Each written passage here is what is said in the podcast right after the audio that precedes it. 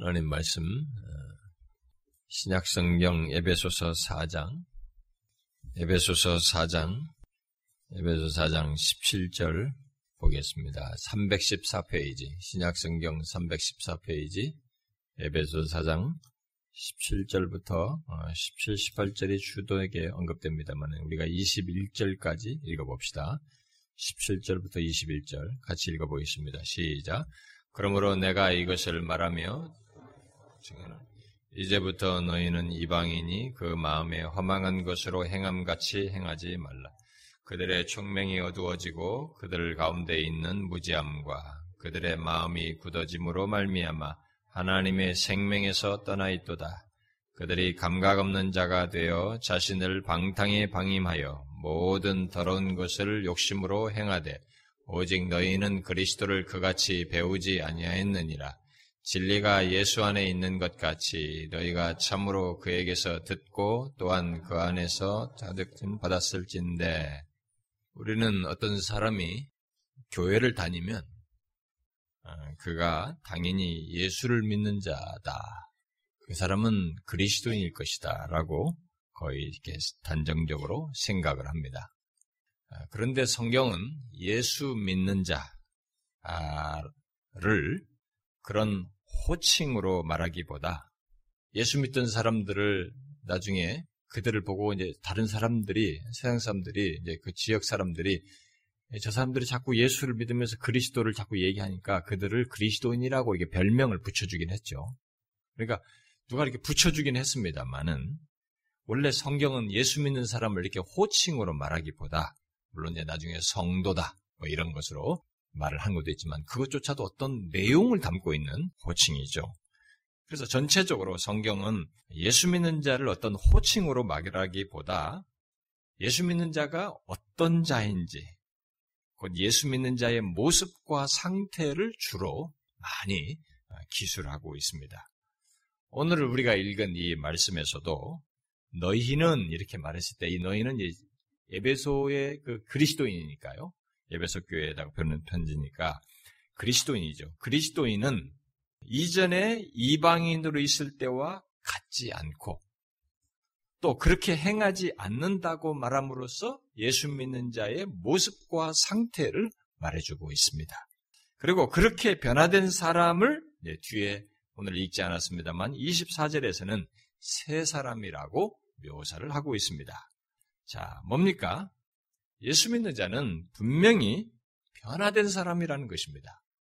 우리는 그렇게 진실로 변화된 사람을 보통 우리가 교리적으로 거듭난 사람, 곧 다시 태어난 사람이다.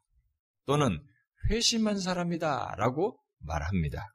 여러분, 오늘 읽은 말씀을 한번 잘 보시면, 신자가 된 사람, 진정한 신자, 곧 회심한 사람이 벗어나게 된 상태와 변화되어서 이르게 된 상태를 말해주고 있습니다.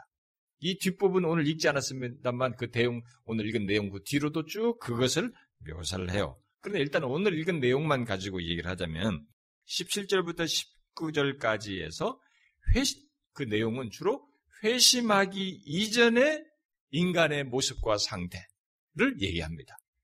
이 사람들 예수 믿기 이전에 이들의 모습, 그리고 현재 이방인들의 모습, 예수를 모르는 사람들의 모습을 말하고 있습니다. 결국 회심하기 이전의 모습과 상태를 말하고 있고, 그 다음에 뒤에 이제 20절부터 21절, 그리고 그 뒤로 나오는 모든 내용들은 회심한 이후의 모습과 상태를 말해주고 있습니다. 자, 두 내용을 비교해서 한번 보십시오. 음? 아, 일단 용어가 다릅니다. 앞에 17절부터 19절까지 회심하기 이전의 모습과 상태를 말하는 것과 20절과 21절 그리고 뒤 내용 사이는 용어가 달라요. 교회를 처음 나온 사람이라 할지라도 용어가 벌써 성격이 좀 다르다고 하는 것을 금방 알 수가 있습니다. 회심하기 이전의 인간의 모습과 상태가 어떻다고 말하고 있습니까? 17절과 18절을 보니까 총명이 어두워졌다고 기록하고 있어요. 무지함이 있다고 기록하고 있습니다. 마음이 굳어져서 하나님의 생명에서 떠나 있다고 말하고 있습니다. 감각 없는 자가 되어서 자신을 방탕함에 방임하고 그리하여서 모든 더러운 것을 욕심으로 행하는 것이 회심하기 이전의 인간의 모습이다. 이렇게 말을 하고 있습니다. 그것을 17절에서는 그 마음에 허망한 것으로 행하는 것으로 묘사를 하기도 하고 있습니다. 자, 이런 용어들을 쉽게 말하면 시성이 어두워진 상태, 정서 또한 어둠을 좋아하는 상태, 의지도 어둠 가운데서 드러내면서 행하는 모습, 이렇게 묘사를 하고 있습니다. 이게 바로 회심하기 이전의 인간의 모습이다. 라고 말하고 있습니다. 결론적으로 지정의, 곧 전 인격이 어둠 가운데 있다라고 말하고 있습니다. 이게 회심하기 이전의 인간의 모습이에요. 그런 상태에서 회심한 자의 모습과 상태는 어떻다고 말하고 있어요? 그 뒤에 이제 20절 이하에서 이제 20절 일단 그 20절 이하를 말하기 전에 먼저 전제된 것이 있죠. 17절에서 말한다시피 그리스도인 된 자는 곧 회심한 자는 더 이상 이전의 어둠에 있지 않다는 것을 전제하고 있습니다. 그래서 17절에 마음에 허망한 것으로 행함같이 행하지 않는 것으로 너희 바로 그리스도인을 말하고 있습니다. 따라서 회심치 않은 자의 내용, 그 17절부터 19절의 정반대 내용이 회심한 자들에게 있다는 것을 말해주고 있습니다. 그렇다면 회심은 총명, 그리고 마음, 그리고 행함, 이전 같지 않은, 이전과 같은 행함, 그러니까 총명, 마음, 이전 같은 행함이니까 의지죠. 지정의가 변화하게 된 사람이다. 라고 말하고 있는 것입니다. 제가 여러분들에게 쉬운 얘기를 할 수 있지만 오늘 성경에서 말하는 신자, 진실한 신자, 예수 믿는 자, 성경이 말하는 예수 믿는 자에 대한 묘사가 구체적으로 뭘 말하는지, 진실한 신자가 무엇인지를 우리가 이것을 통해서 분명히 알아야 됩니다. 회심한 자가 어떤 자인지. 뭡니까? 회심은 어둠 가운데 있던 지정의가 빛으로 나오게 된 자이다. 그래서 지정의에 변화가 생긴 사람이다. 라고 말하고 있는 것입니다.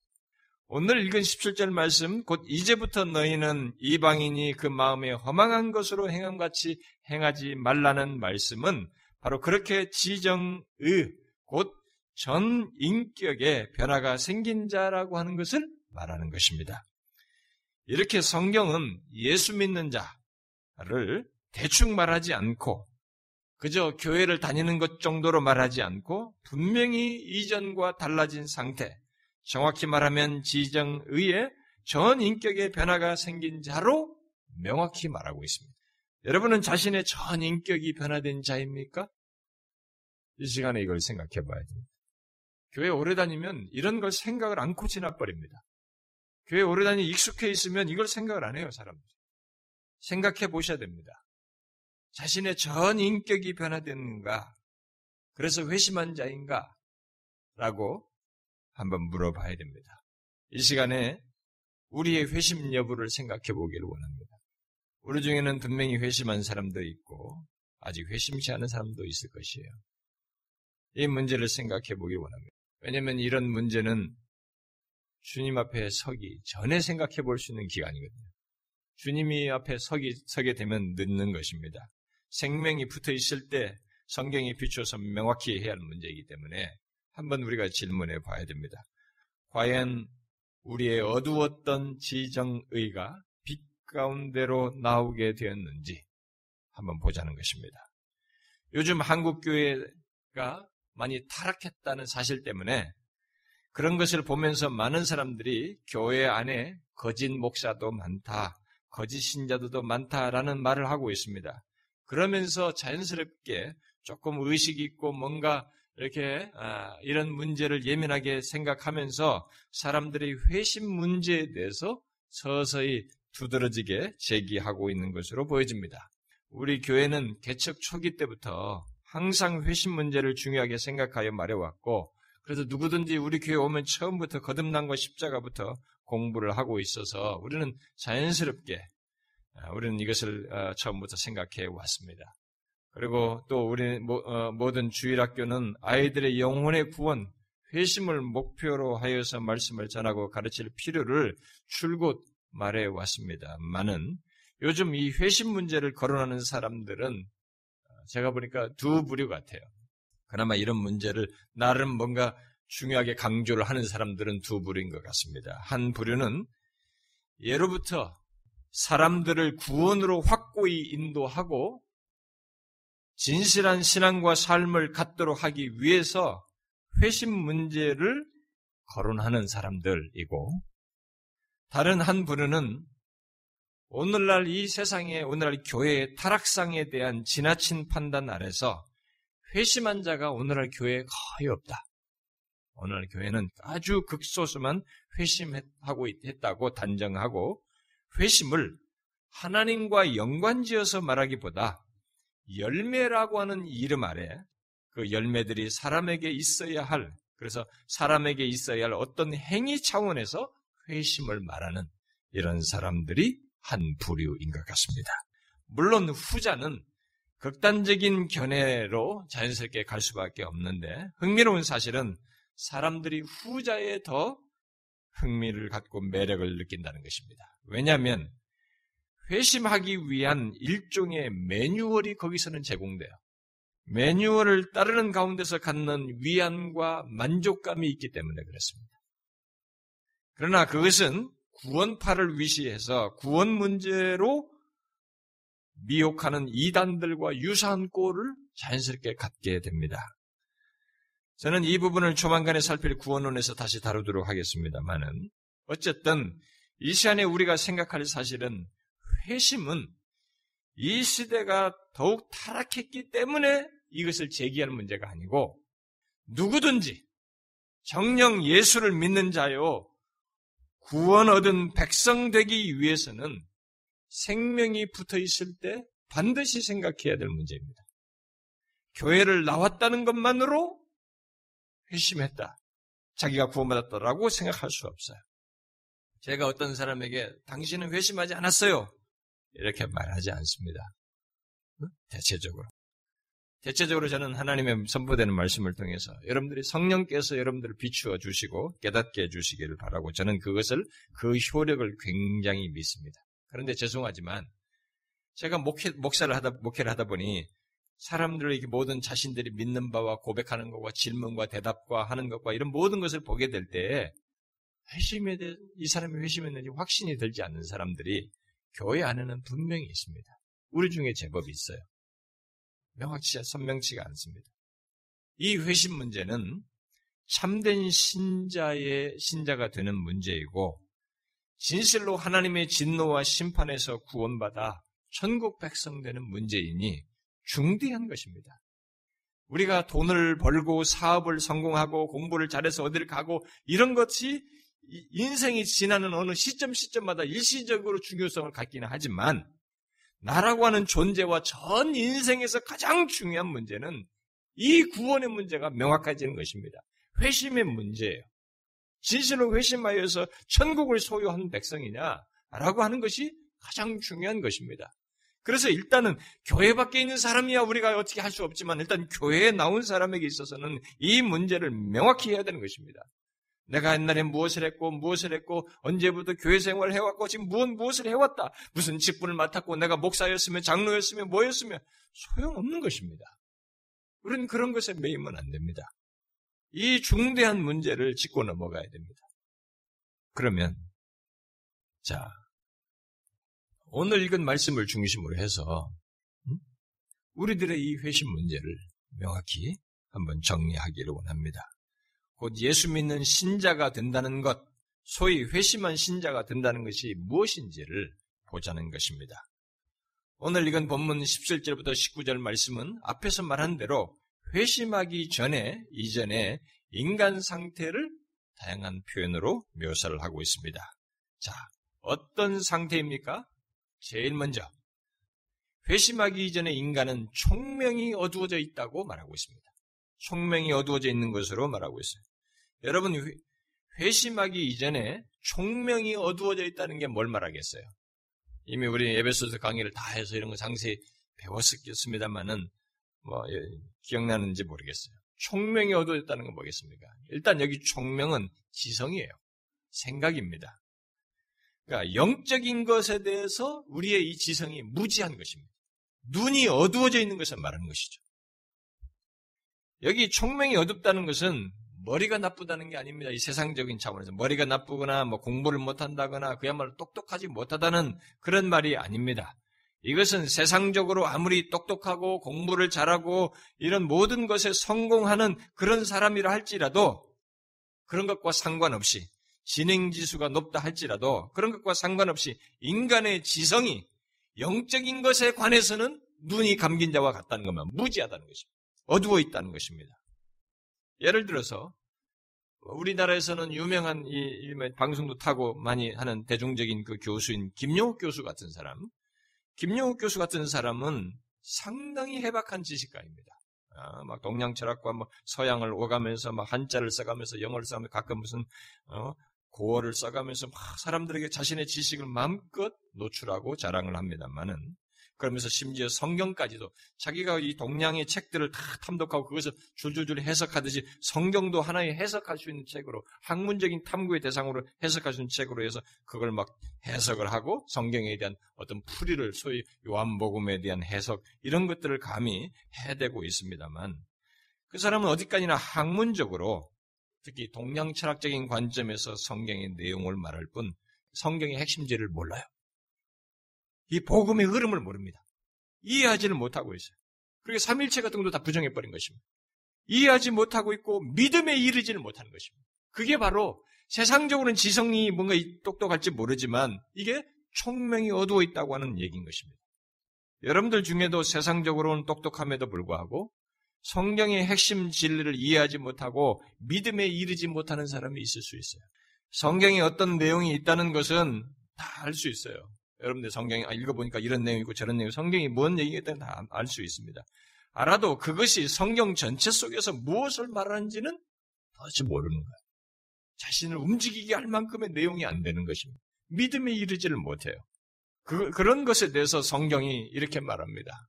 고린도서에서 육에 속한 사람은 이것은 결국 오늘 본문으로 말하면 총명이 어두워진 사람이죠. 총명이 어두워진 사람은 자연인은 하나님의 성령의 일들을 받지 못하나니 이는 그것들이 그들에게는 어리석게 보임이요. 또 그는 그것들을 알 수도 없나니 그러한 일은 영적으로라야 분별되기 때문이다. 라고 말하고 있습니다. 회심하지 않은 사람은 하나님의 일을 이해하지 못할 뿐만 아니라 오히려 어리석다고 봐요. 아, 넌 도대체 뭐하냐. 교회 얘기, 예수 얘기, 성경 얘기하면 아, 너무 어리석다는 거예요. 그런 걸 믿고 있냐. 어리석다고 생각. 그러니까 자기가 똑똑하다고 생각하는 거 오히려. 자기가 똑똑해서 이 사람들이 지금 어리석은 짓을 하고 있는. 근데 성경은 정반대 얘기하고 있습니다. 당신이 총명이 어두워져 있기 때문에 영적으로 어두워지게 눈이 감겨 있기 때문에 이 영적인 것을 어리석다고 생각한다는 것입니다. 그래서 성경은 아예 오히려 하나님의 일을 알 수가 없다. 그 사람은 그 조건으로는 자기가 뭘 안다고 말할지 모르지만 알 수가 없다라고 말하고 있는 것입니다. 사람들이 예수님이 어떻고 저떻고 해도 그들은 그 예수 그리스도에 대한 말씀, 곧 구원의 복음을 알지 못합니다. 심지어 교회를 제법 오래 다닌 사람들 중에서도 복음의 빛을 알지 못하는 사람들이 있습니다. 이건 재밌는 현상입니다. 복음의 빛을 알지 못해요. 그래도 진짜 총명이 어두워진 것 같은 상태를 갖는 이런 사람이 있는 것입니다. 그래서 소위 모태신앙이라고 하는 사람들이 그리스도께서 십자가에 달려 죽으신 것에 복된 의미, 그것에 그 안에 감추어진 십자가의 그 부유한 은혜와 이 메시지와 그 의미들을 자기가 몰랐다는 거예요. 청년이 되기까지도 그걸 몰랐고 오랜 세월 교회에서 그렇게 오래 살면서 몰랐다는 것입니다. 더 나아가서 교회 생활에 열심인 사람들이 자신들이 뭐 죄, 죄를 열심히 자기가 무슨 죄를 지면 아, 죄를 졌구나 그것을 또 회개도 하고 고백을 하는 거예요. 내가 잘못했습니다. 하나님 이런 용서해 주기 회개도 하고 또 교회 와서 열심히 봉사도 하고 또 열심히 예배해야 한다고 생각해서 열심히 예배도 드리면서도 정작 복음의 빛을 알지 못해. 그래서 복음의 내용을 얘기하면 거슬려요. 하나님의 주권적인 은혜와 이런 복음에 대한 내용은 이상스럽게 거부를 해버려요. 이런 사람들이 있습니다. 이게 뭔지 아세요? 총명이 어두워진 것이에요. 착각하는 것입니다. 마치 세례 요한의 증거, 세례 요한의 증거는 뭡니까? 회개하라는 것이었습니다. 그러니까 회개하는 회개하라는 것까지만 알고 있어요.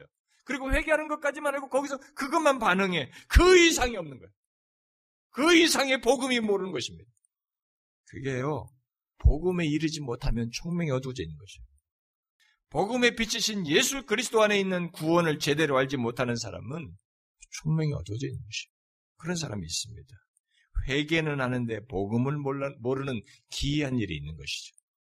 보통 그런 상태를 내적인 무지 또는 내적인 어둠의 상태라고 말하는 것입니다. 아까 말하는 것은 그런 외적인 것은 다 알고 있는 것은 그것은 외적으로는 알고 있는 거예요. 그러나 그 내적으로는 무지한 것이죠. 복음을 모르고 복음의 빛을 싫어한다는 것은 총명이 어두워 있다고 하는 결정적인 증거예요. 여러분 잘 들으셔야 됩니다. 저는 여러분들에게 어설프게 교회 다녀서 대충 여러분 잘 믿습니다. 여러분 그냥 교회 잘 나오니까 좋습니다. 그냥 그렇게 다 천국 갈 것입니다. 이렇게 저는 말하고 싶지 않습니다. 여러분들의 호흡이 붙어 있는 한, 그 주님 앞에 서기 전에 이 문제가 반드시 해결되고 이 진지한 문제의 해답을 갖기를 원해서 제가 말을 하는 것입니다. 총명이 어두워질 수 있어요. 교회 오래 다녀도. 그래서 어떤 사람이 회심하게 될 때 그에게 가장 먼저 일어나는 것이 뭔지 아십니까?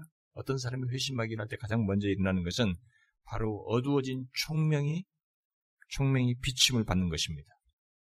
그래서 눈이 에? 눈을 떠서 영적인 것을 보고 알게 되는 것입니다. 이것이 회심의 시작이에요. 시작입니다. 회심의 시작. 어떤 사람이 신자가 되는 시작, 곧 회심의 시작은 바로 총명, 곧 지성이 영적으로 밝혀지는 것입니다. 이 일을 누가 하시는가? 바로 성령 하나님이 하시는 것입니다. 에베소 1장 17절에서 지혜와 계시의 영, 곧 성령께서 하나님을 알게 하시는 것으로 말하고 있습니다. 인간은 하나님의 비추심을 받음으로써 하나님께 속한 일들을 깨닫고 보게 되는 것입니다. 내가 성경을 읽으면 되는 줄 알아요. 어떤 사람은 교회라는 데 처음 나왔어요. 이, 이 친구가 너무 공부를 잘했어. 자기가 맘만 먹으면 항상 1등을 했어요. 그리고 우리나라에서 최고 되려고 다 했어요. 근데 누가 예수 믿으라니까.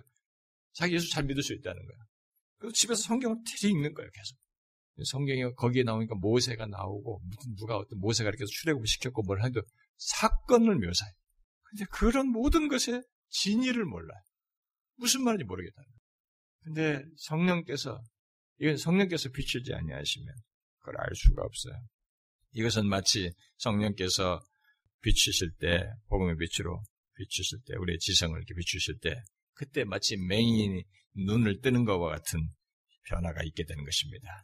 인간은 성령 하나님께서 우리의 어두워진 총명을 밝히 비추어 뜨게 하실 때야 비로소 이전에 따분하다고 생각했던 하나님의 일들, 어리석다고 생각한 하나님의 일들을 최고의 지혜가 담긴 것으로 깨닫게 돼. 옛날에는 자기가 웃긴다고 했어요. 그런데 눈을 떠 알게 되니 여기에 하나님의 무한한 지혜가 있는 걸 알게 된 것입니다. 아, 하나님이 이 십자가 안에서 엄청난 지혜를 드러내셨구나. 이 하나님의 지혜를 깨닫게 된 것입니다. 정반대 현상이 생기는 것입니다. 하나님의 아들 예수 그리스도께서 십자가에 달려 죽으신 그 죽으심으로써 이루신 구원이 너무나 놀랍고 비밀스러운 하나님의 지혜요. 우리에게 한없는 은혜와 축복이라고 하는 것을 깨닫게 된 겁니다. 이 깨달음은 성령께서 우리의 이 어두워진 총명을 밝히 비추심으로써 조명하심으로써 있게 되는 것입니다. 이것이 회심의 시작이에요. 그런데 총명이 비추시는 일은 그렇게 성령께서 총명을 비추실 때 그 비추시는 도구는 뭐겠어요? 하나님의 말씀입니다. 말씀을 통해서 성령께서 그렇게 비추어 눈을 뜨게 하시는 역사를 하시는 것입니다. 그러므로 회심은 하나님의 말씀을 듣고 읽는 가운데서 일어나게 된다고 하는 것을 잊지 말아야 됩니다.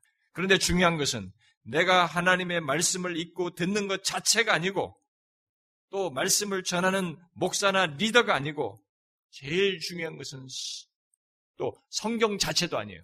제일 중요한 것은 성령 하나님입니다. 이 어두워진 총명이 밝혀지는 데서 말씀도 중요하고 목사도 중요하고 전하는 사람도 중요하고 심지어 성경 자체도 중요할 수 있지만 그것보다 더 중요한 것은 성령 하나님이에요. 이걸 명심해야 됩니다. 사람들이 자꾸 회심이라는 것은 내가 하는 무엇을 가지고 이루어질 것처럼 생각하지만 우리가 하는 것은 다 그냥 그러고 싶다는 것 정도예요. 회심하고 싶다는 것 정도입니다. 하나님의 말씀이라는 이 도구를 통해서 또 설교자를 통해서 하나님께서 그 사람의 심령을 여시는 것을 빛을 비추시는 것은 성령 하나님이세요. 어두워진 총명을 밝히는 것은 하나님의 말씀을 도구 삼아서 우리의 심령에 분명하게 변하시는 신적인 역사, 성령 하나님의 역사에 의해서 있게 되는 것입니다. 성령의 역사가 없다면 우리의 모든 증거는 그저 성경의 어떤 지식을 가지고 유용한 지식 정도로 갖게 되는 이 성경이 유용한 지식 정도밖에 되지 않는 것입니다. 그래서 우리들이 하나님의 말씀을 통해서 구원의 지식에 이르려면 우리의 총명을 지성으로 밝히시는 그 지성을 밝히시는 성령 하나님의 역사가 있어야 되는 것입니다. 그래서 어떤 목사든지 성, 리더든지 누가 성경을 가르치고 성령의 역사가 없으면 그 사람이 성경을 가지고 아무리 설명을 잘해도 유용한 지식을 전달하는 수준에 멈출 수 있는 것입니다. 뭐 신학 교수가 신학을 신학 성경을 가지고 신학적으로 잘 설명해도 성령의 도우심이 없으면 성령의 역사가 없으면 이걸 가지고 유용한 지식 정도 수준에서 전달하고 있는 것입니다. 우리의 지성을 밝히시는 것은 성령 하나님의 역사입니다. 이 인격체 안에서 그런 역사라는 것은 하나님의 역사예요. 이런 사실을 기억하고 회심치 않은 자는 성령께서 어두워진 총명을 밝히시기 위해서 사용하는 도구인 하나님의 말씀을 들어야 되는 것입니다. 읽어야 되는 것입니다. 바울은 로마서 10장에서 믿음은 들음에서 난다고 그러죠. 듣는 것을 통해 듣는으로서 난다는 거죠. 하나님의 말씀을 들을 때 믿음이 생긴다는 것입니다. 그러므로 성령께서 어두워진 총명을 밝혀 구원의 지식을 갖게 하시는 회심에 이르고자 한다면 하나님의 말씀을 들어야 하는 것입니다. 단순히 지식적으로 하는 수준에서 말씀을 듣는 것이 아니라 진심으로 그 말씀을 들어 알고자 하고 회심코자 하는 마음으로 말씀을 들어야 합니다. 그런데 회심은 어두워진 총명 곧 지성에만 변화가 생기는 것이 아닙니다. 앞에서 말한 대로 어두워진 마음에도 변화가 일어나는 것입니다. 본문은 회심하지 않은 자의 마음을 굳어진 마음으로 묘사하고 있습니다. 성경에서 마음은 전 인격을 나타내는 표현으로 쓰기도 하고 또 정서를 표현하기도 합니다.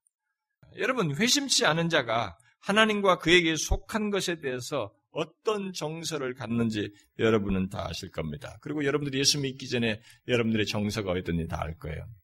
아무리 사람이 참 인간적으로는 너무 사람이 좋습니다. 젠틀해요.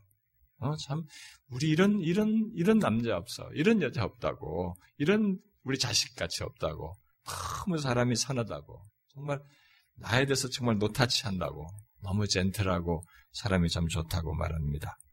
그러나 회심하지 않은 사람이 가지고 있는 감출 수 없는 정서가 있습니다. 하나님과 그에게 속한 것에 대해서. 뭐겠어요? 거부감이에요. 싫어함입니다.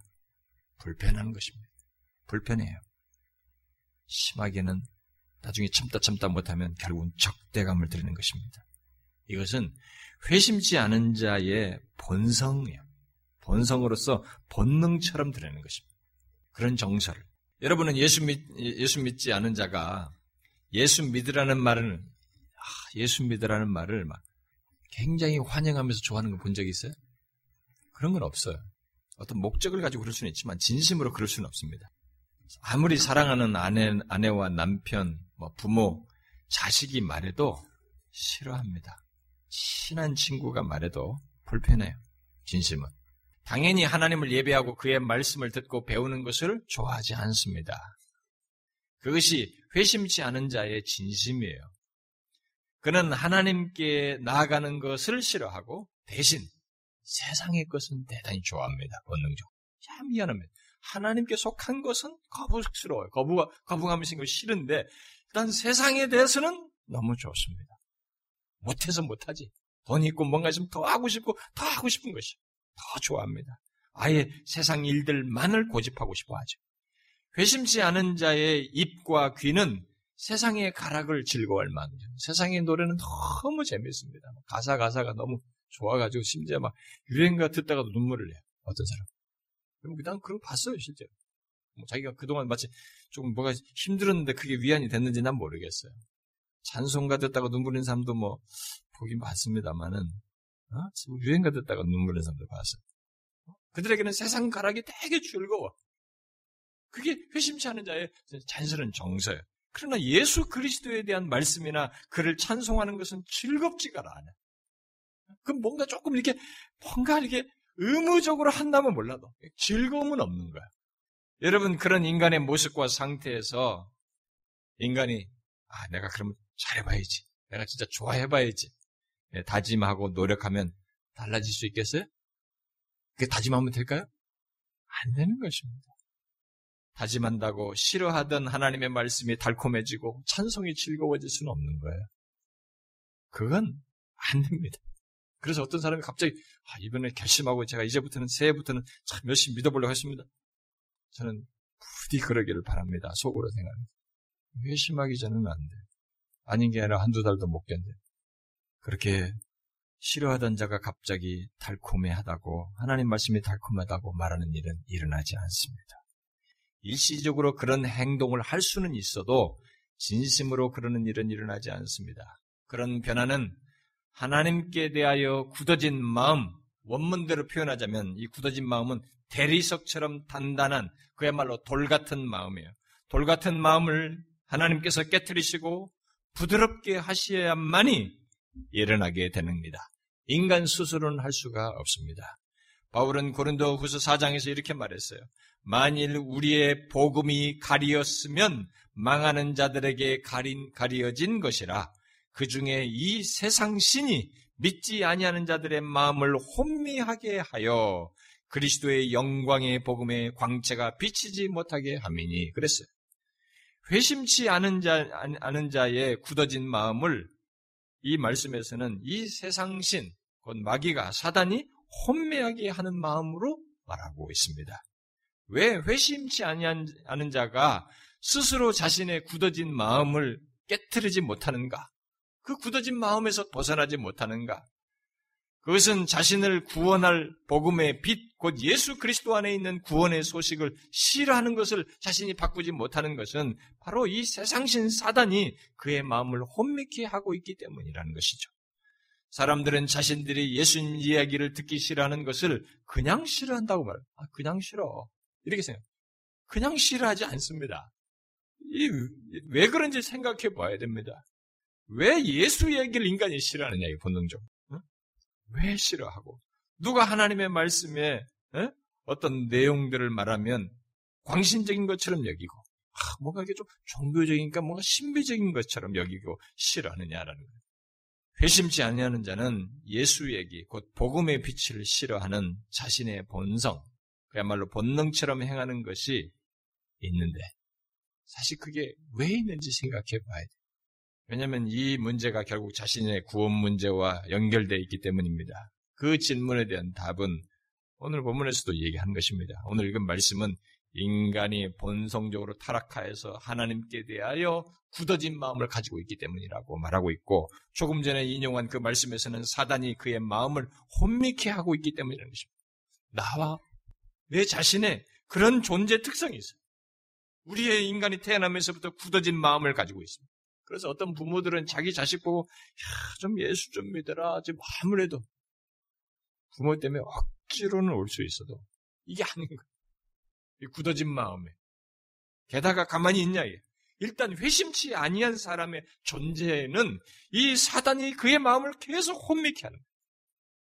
사랑하는 남편이고 사랑하는 자식이고 사랑하는 아내인데 이 사람이 참처럼 내 말만큼 안 들어줘 이 부분은 어? 아무리 예수 얘기도 안 들어주는 거예요.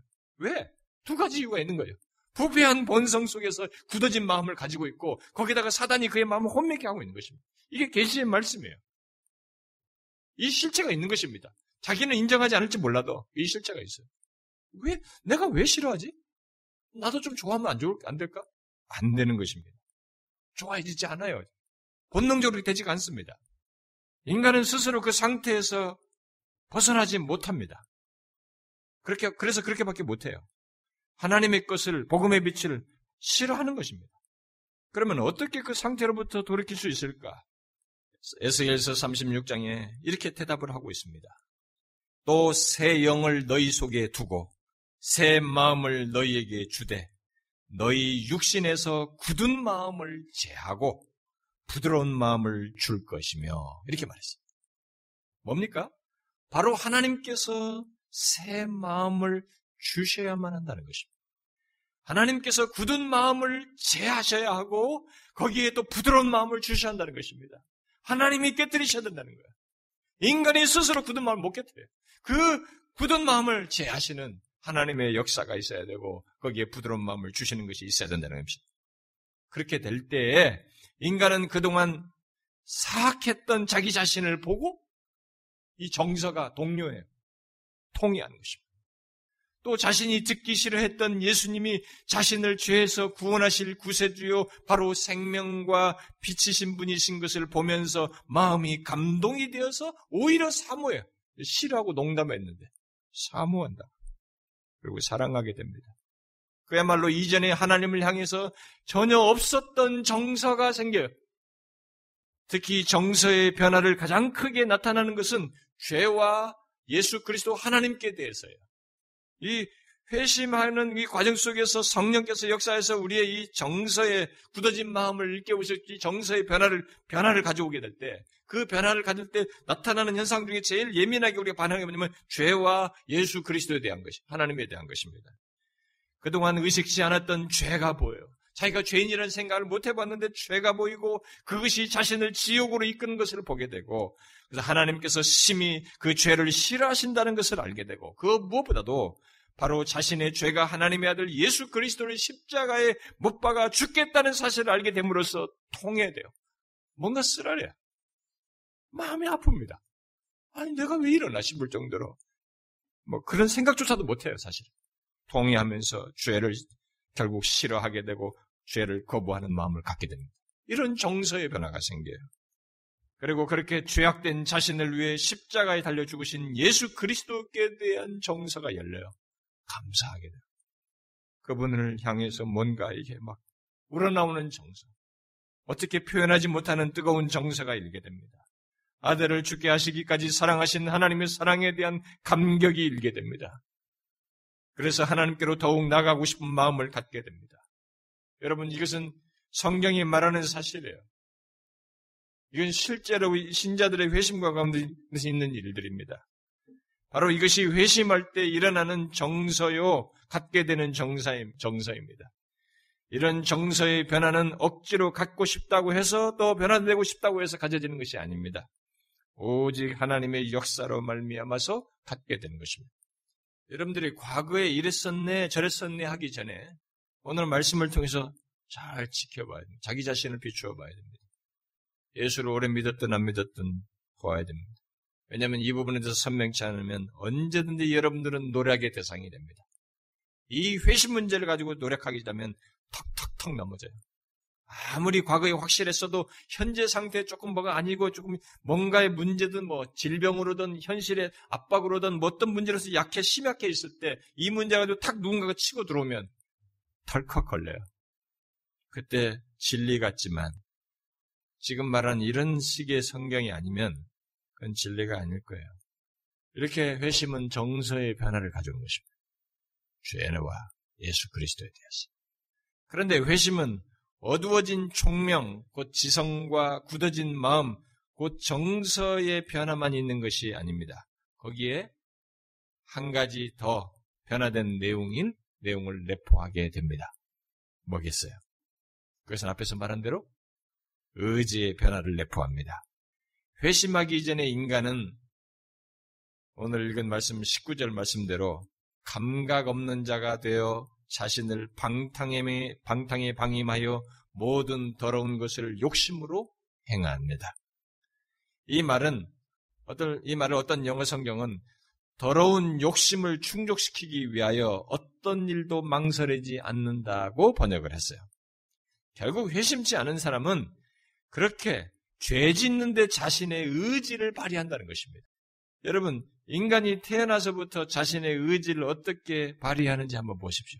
태어나면서부터 인간이 자신의 의지를 어떻게 발휘하는가 한번 보세요. 어려서부터. 온통 자신의 욕심을 충족시키기 위해서. 어려서부터 그렇습니다. 그걸 위해서 막 자신의 의지를 발휘. 성장하는 과정에서 공부를 열심히 하는 것도 그렇고 또 어떤 재능과 실력을 연마하는 것도 그렇고 자기가 하고 싶어 싶고 또 이루고 싶은 것 또 곧 자기 욕심을 위해서 그렇게 하는 것을 보게 됩니다. 뭐 사회 기연이 국가를 위하느니 해도 그 기제에는 자기 욕심이 있어요. 인간은 그렇게 본성적으로 욕심을 충족시키기 위해서 행합니다. 더 나아가서 인간은 자신의 욕심을 위해서는 어떤 일도 망설이지 않습니다. 어려서부터 방해가 되는 자를 미워하지 않습니까? 자기가 방해되는 자를 미워해요. 자기 욕심을 위해서. 왕따도 시키죠. 어? 자기 편을 만들죠. 심지어 빼앗습니다. 사기칩니다. 극단적으로는 죽이기까지 합니다. 이렇게 자기 욕심을 위해서 어떤 것도 망설이지 않는 의지를 인간이 드러냅니다. 인간은 그런 의지를 어려서부터 누가 가르쳐 주지 않아도 본성적으로 가지고 발휘합니다. 바로 그러한 인간이 회심하게 될 때 욕심을 충족시키던 의지에 변화가 일어나기 시작하는 것입니다. 어떤 변화입니까? 어떤 변화예요? 바로 17절에서 말하는 바대로 일단 이전처럼 그 마음에 허망한 것으로 행한 것처럼 행하지 않게 됩니다. 바로 어두워진 마음, 곧 욕심에 따르는 생활을 행하지 않게 됩니다. 이제부터는 욕심을 따라서 행하지가 않아요. 자신의 그 본성적인 더러운 것을 추구한 더러운 것에 대한 욕심을 따르는 그 생활을 하지 않는다는 것입니다. 대신 우리가 알지 않았지만 몰랐던 이제 예수 그리스도와 그분의 말씀과 진리. 어? 뭐 뒤에 보면은 25절 이하에 기록된 내용으로 말하자면은 5장 1절 말씀대로 하나님을 본받는 자가 되고 5장 8절 말씀대로 너희가 전에는 어둠이더니 이제는 주 안에서 빛이라 빛의 자녀들처럼 행하고 이렇게 하나님과 그의 말씀에 비추어서 빛의 자녀들처럼 행하게 됩니다. 뭐예요? 의지의 변화가 생긴 것이죠. 물론 이런 의지의 변화 또한 인간 스스로 할 수 없습니다. 하나님과 그의 말씀을 나면서부터 즐거워하며 행하는 사람은 이 세상에 없습니다. 오히려 정반대지요. 내 욕심, 내 본성대로, 내 원함대로, 내 생각대로 행하고자 하는 것이 인간이에요. 그런 인간에게 하나님과 그의 말씀에 대한 의지의 변화가 생기는 것은 오직 하나님에 의해서입니다. 그것을 에스겔서 36장에서 이렇게 말하고 있습니다. 내 영을 너희 속에 두어 너희로 내 율례를 행하게, 행하게 하리니 너희가 내 규례를 지켜 행할지라. 행한다는 거예요. 그렇게 의지의 변화가 온다. 뭐예요? 성령 하나님께서 우리 안에 역사하셔야만이 우리의 굳은 마음이 부드럽게 되어서 욕심으로 행하던 상태에서 하나님의 말씀을 지켜 행하게 된다는 것입니다. 실제로 그렇게 의지의 변화가 생긴 사람은 시편 119편 말씀대로 내가 주의 율법을 항상 지키리다. 영원히 지키리다라고 말하면서 자신의 의지를 발휘하게 되는 것입니다. 인간이 하나님의 말씀을 지키겠습니다. 영원히 지키겠습니다. 이런 의지의 변화가 스스로 생길 수가 없어요. 오늘 읽은 20절과 21절은 회심한 자들이 배우고 듣고 가르침 받은 예수 그리스도를 따르는데 자신의 의지를 두게 된다고 말하고 있습니다. 회심한 자는 예수 그리스도를 배우고 그에게서 배우고 듣고 가르침 받아서 바로 그분을 따르는 거죠. 그분을 따르는데 자신의 의지를 갖게 되는 것입니다. 회심은 지금까지 제가 지금 말한 것처럼 이렇게 지성과 정서와 의지가 함께 변화되는 것입니다. 이게 회심이에요. 우리들은, 우리들은 어떤 사람이 교회를 와가지고 이 사람이 와, 뭐 하나님 말씀을 이해를 하고 좀 깨닫는 것 같고 이런 지성의 변화를 생긴 것만으로도 굉장히 놀랍게 여깁니다. 그래서 이 사람이 회심했다라고 쉽게 말하고 싶어 해요. 심지어, 아, 거기다 대고 더 열심까지 내면, 야, 이 사람은 정말 회심했다. 마음에 막 이렇듯 감동받은 것 같은 걸 말하면 우리는 그 사람을 회심했다고 생각합니다. 근데 여러분 야고보서에 말했잖아요. 귀신도 하나님이 한 분이신 걸 안다고. 그런 정도의 지식은 하나님에 대한 이런 일반적 지식 정도는 모르는 사람이 그런 걸 조금 아는 것 정도는 귀신도 하는 거예요. 하나님과 정반대 대적자인 귀신도 알고 있는 것입니다. 신학 지식을 많이 알고 예수님이 구세주라는 것을 아는 것만으로 우리는 회심했다고 할 수가 없어요. 또 지성과 함께 정서의 변화가 있는 것만으로도 우리는 회심했다고 말할 수 없습니다. 여러분도 알다시피 구약의 발람 선지자도 하나님에 대해서 알고 뒤에 가서는 감정적으로 동력까지 했지만 그는 결국 뭐예요? 하나님을 등졌습니다. 거짓된 자였죠. 어? 그야말로 신약식으로 말하자면 회심치 않은 사람입니다. 의지가 없는 것이 거기에. 그러므로 지정의 전인격이 변화되지 않는 것은 성경에서 말하는 회심이라고 말할 수가 없습니다. 프랑크라는 사람은 지정의 전인격의 변화가 아니라 그중 한두 가지 변화만 있다면 구원받지 못할 것이다. 라고 말하면서 세 가지 전부이거나 아무것도 아니거나 둘 중에 하나다 그랬어요. 지정이 전체가 변화되거나 그가 아니면 모든 것은 아니다. 이렇게 말을 했어요. 우리는 동정적입니다. 아, 이 사람이 뭔가 하나님 말씀을 깨닫는 것 같고 심지어 확 자기 감동받았다고 말하면 회심했다고 생각해요. 성경은 그렇게 말하지 않습니다. 의지예요. 의지까지 가야 되는 것입니다. 아, 말로서는 막 은혜 받았고 감동받았다고 어쩌다 하는데 죽으라고 움직이지 않아요. 하나님을 향해서. 하나님과 그분의 말씀을 주님의 가르침을 쫓아서 행하지는 않았습니다. 의지가 따르질 않아. 그것은 아무것도 아니라는 것입니다. 회심과 상관없다는 거예요. 지정의 전인격의 변화가 회심인 것입니다. 물론 지정의 전인격의 변화가 완전하지 않고 각각의 변화가 아주 크게 드러나지 지성과 감정과 의지가 각각이 변화가 아주 크게 드러나지 않을 수도 있습니다. 그러나 분명한 것은 회심은 반쪽짜리가 아니라는 것입니다. 한, 지나 정, 이게 한두 개지만 변화되는 것을 말하지 않는다는 것입니다. 이 세 가지의 변화가 있는 것이에요. 전환적으로 어떤 정도의 차이가 있을지 모르지만 이 지정의 전체가 전환적으로 변화를 갖게 된다. 성령 하나님은 그런 식이지 이렇게 부분적이지 않다는 것입니다. 그러므로 묻고 싶습니다.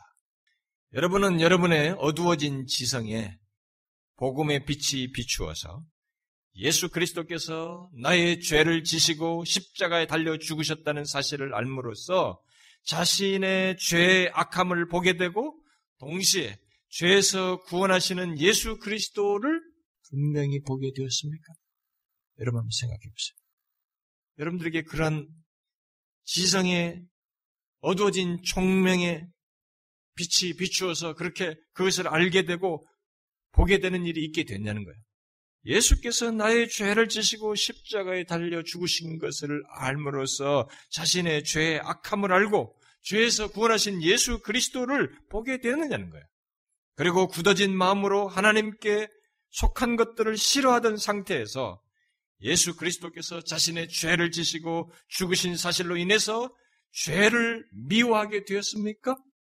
더욱이 자신을 위해 십자가에 달리신 예수 그리스도를 흠모하며 사랑하는 이런 정서의 변화가 생겼습니까? 과거에 따분하게 생각하며 싫어했던 그의 말씀까지 여러분들이 좋아하고 말씀을 사모하고 듣고자 하는 그런 열의의 정서가 여러분들에게 생겼느냐는 거예요. 그것만 있어도 안 됩니다. 더 이상 이전 생활을 하지 않으려고 하는 것이 있습니까? 적극적으로 예수 그리스도와 그의 말씀을 따르고자 하는 의지의 변화가 여러분들에게 생겼느냐는 거예요. 바로 이 세 가지 전체의 변화가 생기는 것이 성령의 역사로 말미암은 회심인 것입니다.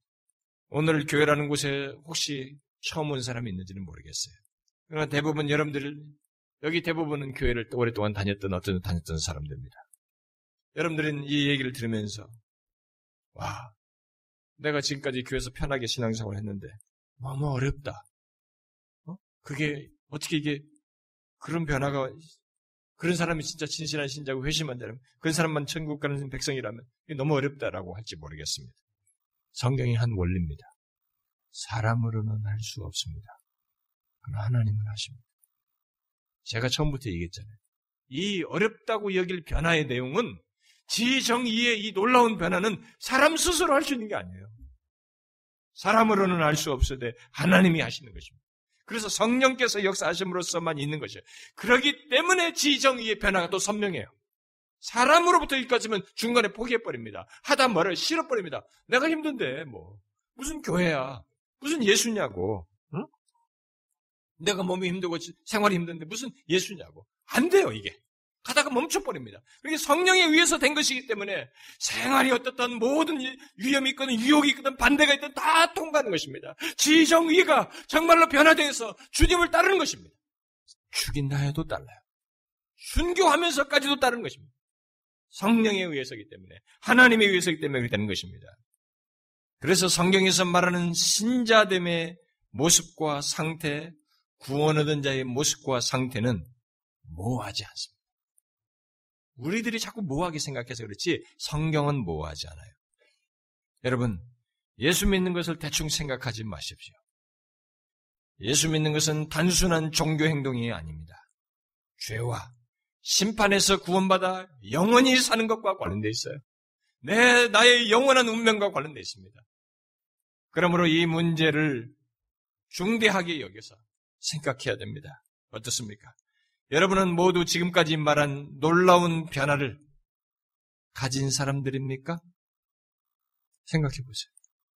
지금 말한 이 지정의의 모든 전체적인 변, 변화를 가진 사람입니까? 어두워졌던 지정의가 성령께서 비추신 복음의 빛으로 말미암아 빛으로 나온 자이냐는 것입니다. 곧 예수 그리스도의 구속의 은혜, 십자가의 은혜를 알고 죄를 회개하며 예수 그리스도와 그의 말씀을 기꺼이 따르고자 하는 마음과 삶의 변화가 자신에게 일어났느냐는 거예요. 성경은 예수 믿는 자의 상태, 구원 얻은 자의 모습과 상태를 그렇게 말하고 있습니다. 그게 회심한 자라는 것입니다. 혹시 여러분 중에 지정의 인격이 전인격이 아니라 그 중 한두 가지 정도의 변화가 되었다면 아예 그런 변화가 없는 사람이 있다면 아무리 교회를 다녀도 그는 아직 구원받지 못한 자입니다. 그 상태로 죽는다면 그는 심판을 받게 될 것입니다. 자신의 기억에 의존해서 회개하는 것으로 회심했다고 생각하면 안 됩니다. 여러분, 인간이 자신의 기억에 의존해서 회개하는 것은 한계가 있어요. 교회 와서 처음 그거 배워가지고 몇 가지 아, 과거 떠올려가면서 회개했고 고백한 걸 가지고 내가 회개했다고 말하는 건 아닙니다. 회심은 전인격의 변화예요. 그런 정도의 몇 마디 한 거 가지고 회심했다고 말하는 거 아닙니다. 전인격의 변화입니다. 그런 변화가 없다면 그는 꾸준히 하나님의 말씀을 들으면서 성령의 역사를 구하셔야 합니다. 왜냐하면 성령께서 그 사람 안에서 역사하지 않는 한 지정 이 전 인격의 변화가 일어나지 않기 때문입니다. 어떻습니까? 또 묻고 싶습니다. 여러분들은 회심한 자입니까? 오늘 들은 말씀에 따라 여러분들은 회심한 자입니까? 주님 앞에 서기가 설 날이 언제인지 모르지만 다가와서 주님 앞에 서기 이전에 우리는 이것에 대해서 명확히 해야 됩니다. 이 구원을 소유하는 것보다 중요한 것이 없습니다. 모든 것이 다 지나가 버립니다. 이 세상에 이루고 성공한 것 다 지나가 버려요. 우리에게 가장 중요한 것은 일단 우리의 존재에 있어서 일단 근본적으로 먼저 해결해야 할 문제는 구원이에요. 이것만 있다는 것은 아닙니다. 구원받은 자는 그 이후에 교회의 지체로 살아가야 할 더 중요한 내용들이 뒤에서 남겨져 있습니다만 먼저 이것이 해결되지 않는 가운데서 우리의 인생의 삶은 의미가 없다 이 말이에요. 어떻습니까? 회심한 자입니까? 대충 대충 짜맞추지 마세요. 아, 내가 교회를 다녔는데 뭐 했거든요. 좀 열심히 해보려고 했고 뭐 이거 대충 짜맞추지 마세요. 여러분 짜맞추면 여러분 조금 더 본색 드러냅니다. 조금만 기다려보면 됩니다. 1년과 2년만 지켜보면 그 사람은 금방 물러서 버려요. 왜 예배가 싫어지는지. 왜 예배가 싫어집니까? 왜 하나님의 말씀이 자기에게 달콤하지 않다는 것입니까? 왜 그렇습니까? 총명에 어두워진 상태에 계속 있는 것입니까? 굳어진 마음 상태에 계속 있는 것입니까? 왜 그렇습니까? 그럴 리가 없습니다.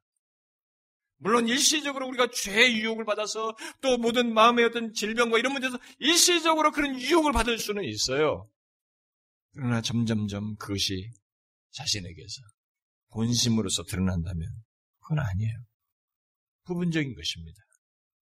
교회 생활에 익숙한 자가 아니라 전 인격의 변화를 전환적으로 가진 자인지 여러분 물으셔야 됩니다. 만일 어떤 사람이 전 인격에 그런 변화가 자기가 과거와 비교해 볼 때 분명히 생겼다고 한다면 그 사람은 심히 복된 사람입니다. 그는 이 땅에 있지만 하늘을 소유한 자입니다. 요한복음 3장 말씀대로 말하자면 영생을 소유한 자입니다. 심판을 넘어 영광으로 나가게 될 자인 것입니다. 그러나 만일 오늘 말한 것과 같은 전인격의 변화를 전환적으로 갖지 않은 사람은 이 세상에서 아무리 많은 것을 소유하고 성공하고 건강하고 행복한 듯 해도 실상은 그 사람은 가장 불행한 자입니다. 왜냐하면 그의 삶은 사실상 오늘 말씀대로 모두 어둠 속에서의 삶이기 때문입니다. 결국 하나님의 심판을 받아서 그의 삶에 따른 형벌을 영원히 받아야 할 존재이기 때문입니다. 그 사람의 살 길은 다른 것 없어요. 그가 구원을 기른 그런 상태에서 회개하고 예수 그리스도를 믿는 것입니다. 그런데 그 같은 회심은 여러분의 의지로 될 수가 없습니다. 성령 하나님께서 역사하셔야 하는 것입니다. 그러므로 성령 하나님께서 하나님의 말씀을 통해서 그런 역사를 하니 꾸준히 하나님의 말씀을 들어야 할 것이고 그리고 성령 하나님께서 자신의 어두운 마음을 비춰주시기를 구하셔야 할 것입니다. 멈추지 말아야 됩니다. 자신의 인생에 이것이 가장 중요하다고 여겨지거든. 만일 이것이 구원 같은 거 필요 없다고 여기면 그대로 가셔야 돼요. 자기 하고 싶은 대로 하다가 심판으로 나아가면 되는 것입니다. 그러나 자신이 정령 구원을 얻기를 원한다면 이 문제부터 해결하고 싶다면 성령 하나님께서 말씀을 통해서 우리를 회심으로 인도하니 그의 말씀을 꾸준히 들어야 할 것이고 자신의 어두운 이 마음과 모든 존재를 비춰주시기를 성령께 구하셔야 할 것입니다. 진실로 구원받고 싶거든 회심하고 싶거든 진심으로 이 두 가지를 하셔야 합니다. 다른 매뉴얼은 없습니다. 이것하고 저것하고 무엇 무엇을 해야 된다고 하는 행동으로 여러분들을 규약할 수 없어요. 제약할 수 없습니다. 성령 하나님께 전적인 주권이 있으니 하나님의 주권에 여러분들 자신을 의탁하여서 여러분들이 하는 것에 의해서가 아니라 하나님에 의해서 구원이 일어나고 회심이 나는 줄 믿고 그분의 말씀을 통해서 역사하기를 믿으니 믿고 그의 말씀을 들으셔야 되고 그분께서 여러분의 영혼을 비춰 주시기를 어두운 마음을 비춰 주시기를 구하셔야 합니다. 모든 것이 하나님께 달려 있습니다. 그리고 그가 역사하셔야만이 회심은 확실한 것입니다.